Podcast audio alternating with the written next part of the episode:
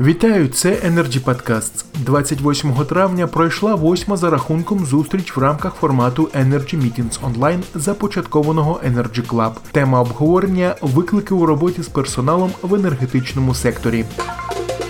Звичайно, карантин вніс свої корективи у роботу і маленьких фірм, і великих корпорацій. Кожен керівник намагався і намагається знайти вихід із досить непростої ситуації, задаючи собі питання, що далі. Юлія Карбовська, керівниця HR департаменту РГК, на прикладі розповіла про ті кроки, які були застосовані в РГК під час карантину.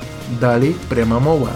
Реагируя на потребности наших клиентов, на измененные, мы при, принимали следующие действия. Персонал. В каком формате у нас работал персонал? Персонал это 36 тысяч человек.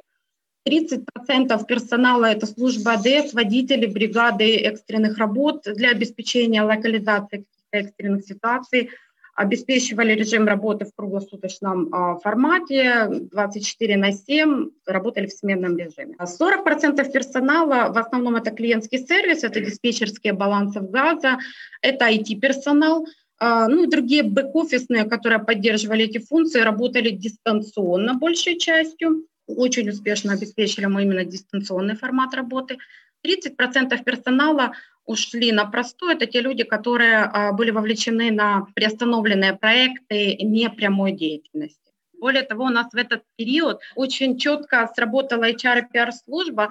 Мы объединились и, скажем, под эгидой, под при сотрудничестве с бизнес-тренером Киево-Миглянской бизнес-школы прошли очень такое динамичное, активное обучение, подготовку, где выработали инструменты коммуникации с сотрудниками.